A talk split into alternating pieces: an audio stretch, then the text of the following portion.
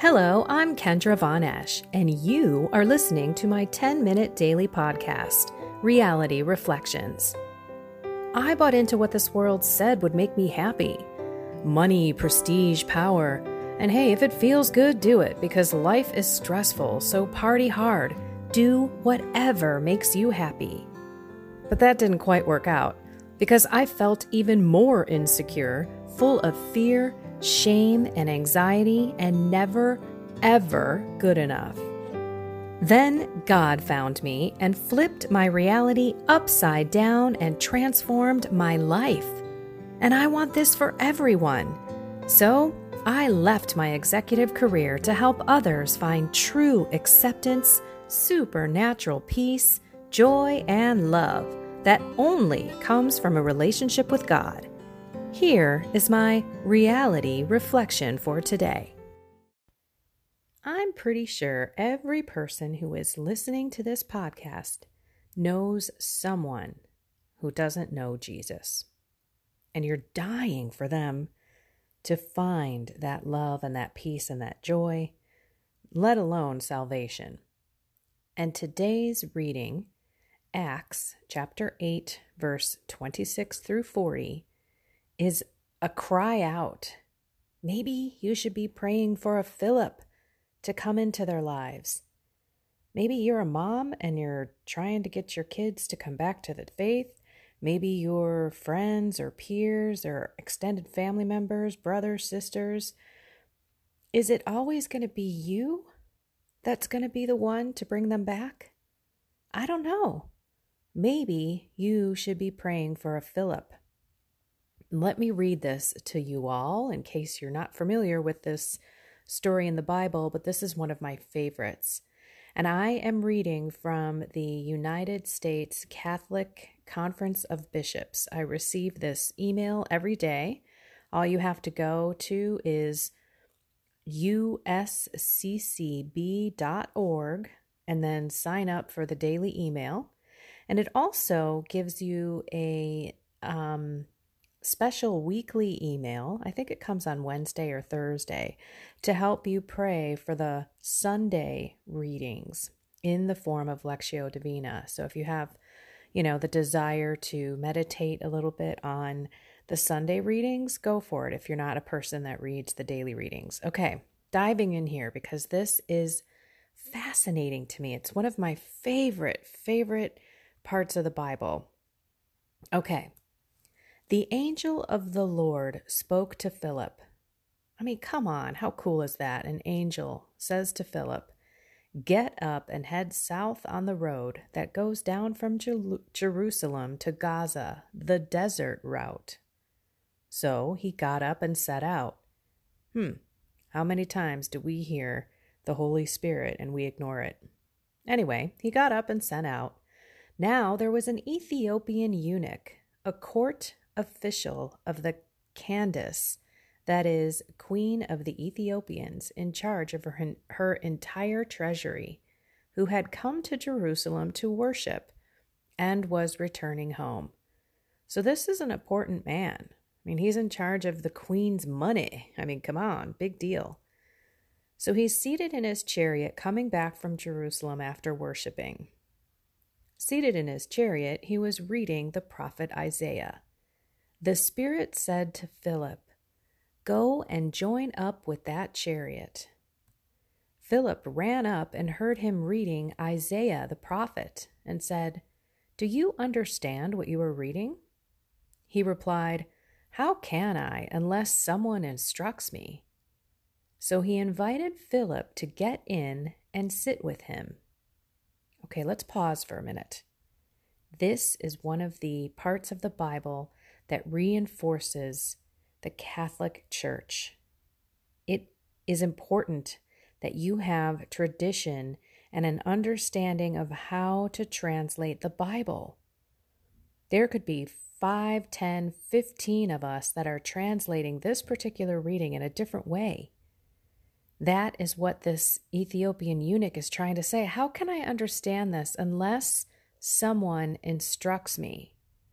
This is the purpose of the church and tradition with a capital T and a small t. passed down from generation to generation, also in documentation and the Catechism of the Catholic Church and in the homilies. I mean, this is what it's all about. You can easily misinterpret the Bible. Okay, moving on. This was the scripture passage he was reading. Like a sheep, he was led to the slaughter, and as a lamb before its shearer is silent, so he opened not his mouth. In his humiliation, justice was denied him. Who will tell of his posterity? For his life is taken from the earth. Now, it doesn't get into a description of this or what this means, but I understand it to be. I, I, I don't, okay, let me just tell you this one thing. Who will tell of his posterity? The apostles. Because Jesus passed it along. Mary, all of the people who have been witnesses and who have been the disciples and followers of Jesus are going to tell who Jesus was. That's the job, right? That's the job of every Christian. Okay, continuing on. Then the eunuch said to Philip in reply, I beg you, about whom is this prophet saying this? About himself or about someone else? So he's confused. What is Isaiah talking about? Himself or somebody that's coming down the path? Then Philip opened his mouth, and beginning with this scripture passage, he proclaimed Jesus to him. As they traveled along the road, they came to some water, and the eunuch said, Look, there's water. What's to prevent me from being baptized? Then he ordered the chariot to stop, and Philip and the eunuch both went down into the water, and he baptized him. Hello, a priest. Baptize. When they came out of the water, the Spirit of the Lord snatched Philip away, and the eunuch saw him no more, but continued on his way rejoicing. Baptized with the Spirit in the water by a priest, and Philip disappears, and this man is filled with joy. He is filled with the Spirit. You don't think that man is going to go back to his hometown and start preaching Jesus Christ to the world? Philip came to Azotus and went about proclaiming the good news to all the towns until he reached Caesarea. Wow. This is what it's all about, people. It is about having a Philip come into other people's lives that you are praying will come to the faith. And that is why I am doing this. I'm trying to keep these podcasts to 10 minutes. Some of the topics are getting pretty heavy, and I can't stop myself from diving in a little deeper. But the 10 minute stories of forward a book to someone, forward a video to someone, take this podcast, copy it, and text it to someone. You can ask your kids to help you figure out how to text it. If you're um, like an elderly, non technical person, which I have, you know, some friends that are like, I don't know how to share your podcasts. You could also go onto my website through your computer. You don't have to do it on your phone. And you can copy the URL link at the top of my website, go to the podcast page, copy it. You can email it to yourself. You can open your email on your smartphone and then you can copy it into a text. Kids don't do email much. And when I say kids, I'm talking millennials, even up to, you know, 30, 40 years old. But that's the whole point. You don't have to be the person to bring them to God. You just have to continue shoving things at them in a calm, delightful way you can see something, read something. Maybe it's even just as simple as a Bible quote or something that you see that's beautiful on Facebook and you know that it would touch your son, your daughter, your friend, your peer, your relative, whoever. That is all it takes sometimes, is just a little love and a little kindness without being brash.